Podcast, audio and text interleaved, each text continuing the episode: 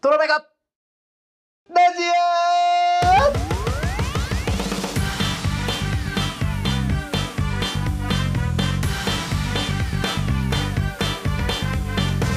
オあー始まりましたー なんだよやっと久しぶりの 岡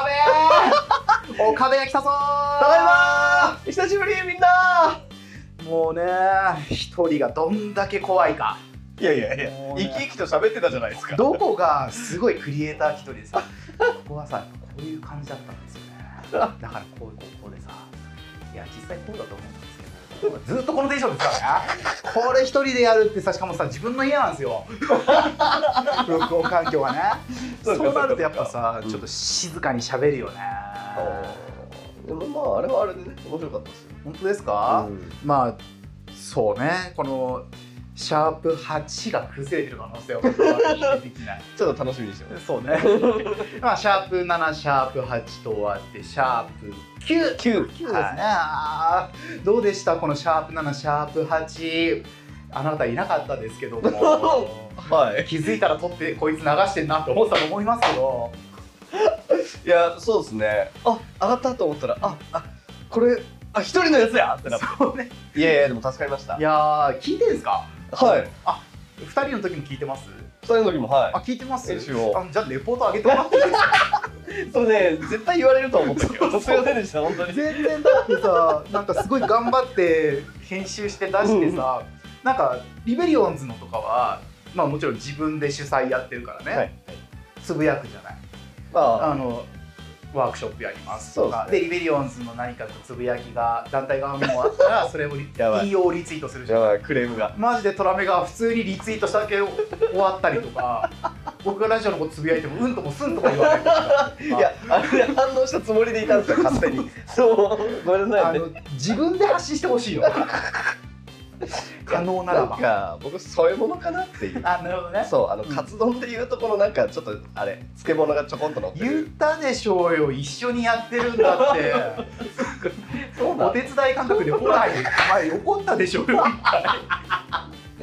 そうなんだけどそうなんですよだからそういうところをね、はいちゃんと一緒にやっていける喜びをシャープ Q で一つ噛みしめて今回もやろうかなと思うんですけどそれどころじゃないんですよ岡部さんなんですかおめでとうございますおめでとうございますはいあのー岡部さんのツイッターを見てる人以外は何も知らない話だと思うんですけ どうん3人目おめでとうございますああそのことか、、はいやありがとうございますそもそも2人いることははい公言してましたっけ、えっとね2人っていう話はしてなかった気がするそうだよねいきなりうん3人目っていう具体的ちょっなとボーンそうですね だからあの多分お互い共通の知り合いじゃないと思ってた人が共通の知り合いでいるんだけど、その人がリプを投げててうんあここ知ってたんだみたいな人がその人もパパになってたことを僕そこで知ってああ時代人って時はねあー人を変えますからねでもそうねそれぐらいの世代かと思ったうら、ーんいやそうなんですよね年齢で考えたらね全然ううんーんいやそうねーそうですありがとうございますおかげさま40アラウンドしてるもんね今ねもうねで40アラウンドうんそうですねだよなそうっすよそういう年っすよしか人生考えないとねえいつ移住するどこにえ埼玉とか好きそうだから秩父の奥の方とかさああ予備校 ねそうそ 長瀞とかさ長瀞名前しか知らねえや本 当にあの渓流下りしてね山あいででかき氷食べたいああいいですねこのですねなんであんな長瀞って流行ったんだろうな入ってたんですかなんかこの時期やっぱりニュースとかうんバラエティ番組とかでよく名前聞くうよねーんけ経由くらい渓流下りあとなんかかき氷ブームみたいなのがあった時からうんわーってきたんだけど、うん何すごいさパスタが乗るんじゃないかぐらいの皿うにんでっかいこうかき氷みたいな、はいはいはいは1,000い円ぐらいもっとするのか、うんのかき氷とかああいうなんかありましたねかき氷ブームねあれでいまだにかき氷が有名なの長瀞あですよそうなんそうそう僕あのかき氷はねやっぱあの出店で食べるチャッチーやつが好きなんですよ何食べても同じ味の,、ね、 そうあれ初めて知った時衝撃ねあの匂いで騙されてそうびっくりしたでもブルーハワイ派です僕はうん一番何者かわからない名前にごまかされて。まだなんなさん自分いでちごとかはそのいちごの香りがすると かパ,、まあ、パインとか、うんレモンとか、まあ、地域によってねちょっとあるんだろうけどブルーハワイってどこの何 確かに。何なんですかあれ。えーまあ砂糖水ではあるんだろうけど色青青い色した砂糖水だよねそう考えると嫌だな。そうそっかでもまあかき氷といえばね、うん出店でやっぱ200円とかそう300円でそう食えそうるのそうがやっぱ醍醐味ですいよねやーあれがやっぱね、しかも個人的に量がちょうどいいんですよあのぐらいが。はいはいはい、うん。懐かしいな。うんあの何でも今でも出店でそれぐらいの金額で買えるんですけどやっぱ500円ぐらいするんですかね今ええまあでもそれこそさ最近はやっぱ出店もなかなか難しい時代だったじゃないですかそうだよね子供連れてお祭り行ってね「うんダダねがで」って言われないもんねそんなガキ やだもう木村昴さんみたいな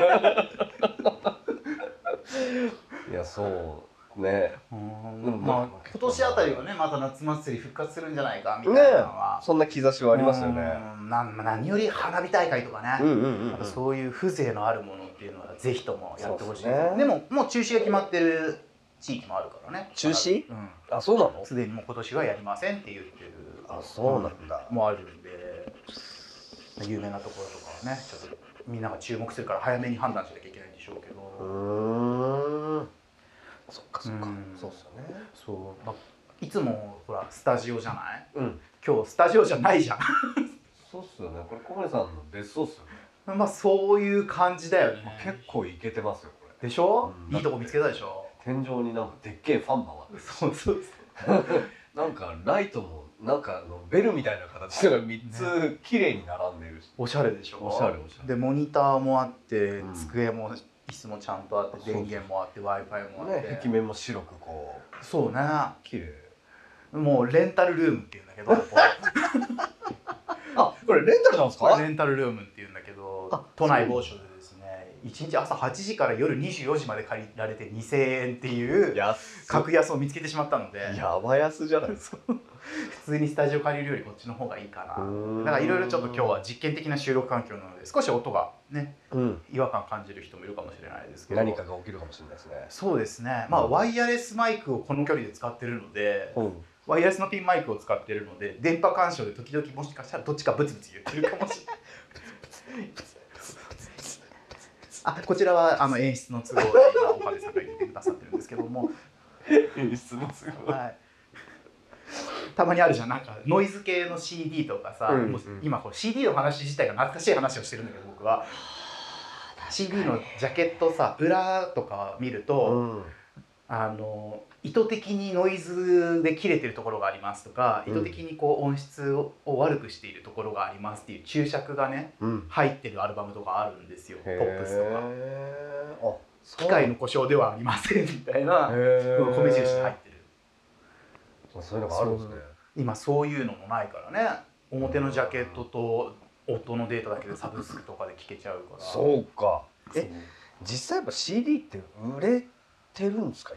てか出てるんですか出てます出てますそっか出てますけどもうそこにあんまりこう注力してるアーティストは少ないんじゃないかなって思ってたんですようんうんそしたらですねなんと山下達郎さんがですね7月ら6月末かに新しいアルバムを出したんですけど13年ぶり、うんその時のインタビューでうん「僕は一生サブスクは解禁しません」っていう宣言をしてましてへえやっぱり CD には CD の良さがあるよねみたいなことを確かインタビューかなんかで喋ってたんですけどだからダウンロードとかサブスクとかそういうんじゃなくてやっぱりこの CD を手に取ってう音楽をアルバムで楽しんでもらうっっていうことっていうのはまあ聞く人の年齢とかも多分あると思うんですけどうん生きてる間にサブスクの解禁はないんじゃないかなっていう話をしてたのでへ。まあ、レコードが消えないのと一緒でやっぱりうん CD も残っていくものではあるんじゃないかなとただそうんの商売一件を出そうとするとどうしても難しくなるかなとは思うけど。なるほどね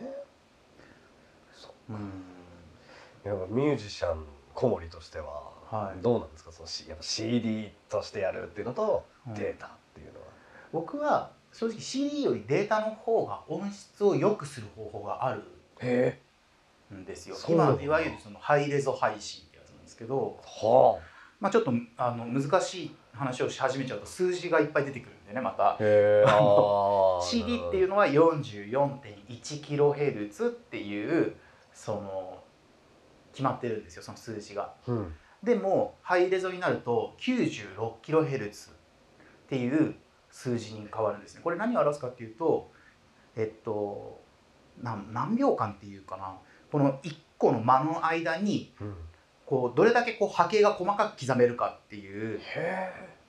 その周波数なんですよ。は波なんでですけどそれが数字が大きくなればなるほど周波数の波が細かくギュッてなるので、うんより細かい空気感とかまで再現できるようになるっていうのがへえその数字が大きくなる。うんだから収録環境とかスタジオさんとかだともっと192とかで録音したりしてはでそれをその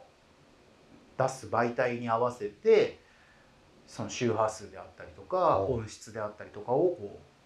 う決めるあへえ書き出しの時に少し劣化させて出すはっていう風にしてるスタジオさんは僕が専門学校いたあたりからちょっとこう多かったあへ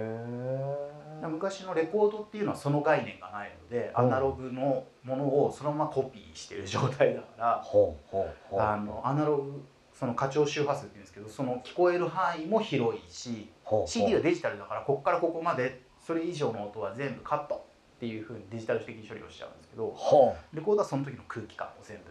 入れられるんであはだからそういう意味ではその CD が音質が悪いからっていうふうに劣化してってその後にデータ系になってみんなが気軽に聴けるような音質のものっていうのはもっと音質が悪くなってるあけど一方でハイレゾみたいにすごいいい音質のもので聴ける環境っていうものがあの可能性が出てきたっうーんていうふうにも捉えられるだから必ずしもデータが悪いわけじゃないけど、うんでもやっぱりその本とかもそうだけどうん漫画とかもそうだけど、うんやっぱり電子コミックで読むときと紙媒体で読んだ時の記憶の残り方は全然違う、あ違う違う僕は違うやへえっぱ紙媒体で見た方がうん細かい描写とか、うんまあ、スマホがちっちゃいからっていうのもあるんでしょうけうど、んあの電子コミック読む時基本的にスマホだから、うんなんとなく振り仮名のルビが見づらいとか後ろの背景もっとすごい綺麗なんだろうなって思いながら。うんなんか一つのただのなんていうのただの線うんがこう羅列されてるだけでぴょっぴょってやってるものをうん漫画とかだとこうやって見てこうやって思っても振り返るうん振り返りたくなる感覚うんうんうんとかは多分紙の媒体の方があるんじゃないかなとは思うんですよあーね。いや僕電子コミック読んだことないんですけど、うんあれって1ページずつこうやってタップで送っていく感じなんですかそれはアプリとかブラウザによります。はあそれによって違うこうやってめくってあのスワイプしてめくっていくやつもあればタップしてめくっていくやつあればあとは、えっと、縦画面対応してる漫画うんコミコとか確かそれの走りだと思うんですけどうんへ縦画面にスクロールしていく漫画っていうのもあるんですよでえそうするとコマがずっとこうやって続いてる状態上から下にあなるほどねだからページの切れ目がないからほどんどんどんどんどんどん下に進んでってうん、あ終わった次っていけるへえあいろんな形があるんですねだから電子コミックは電子コミックでそのそれ用の進化を遂げてるだろうなとうんうんうんうんトラメガラジオ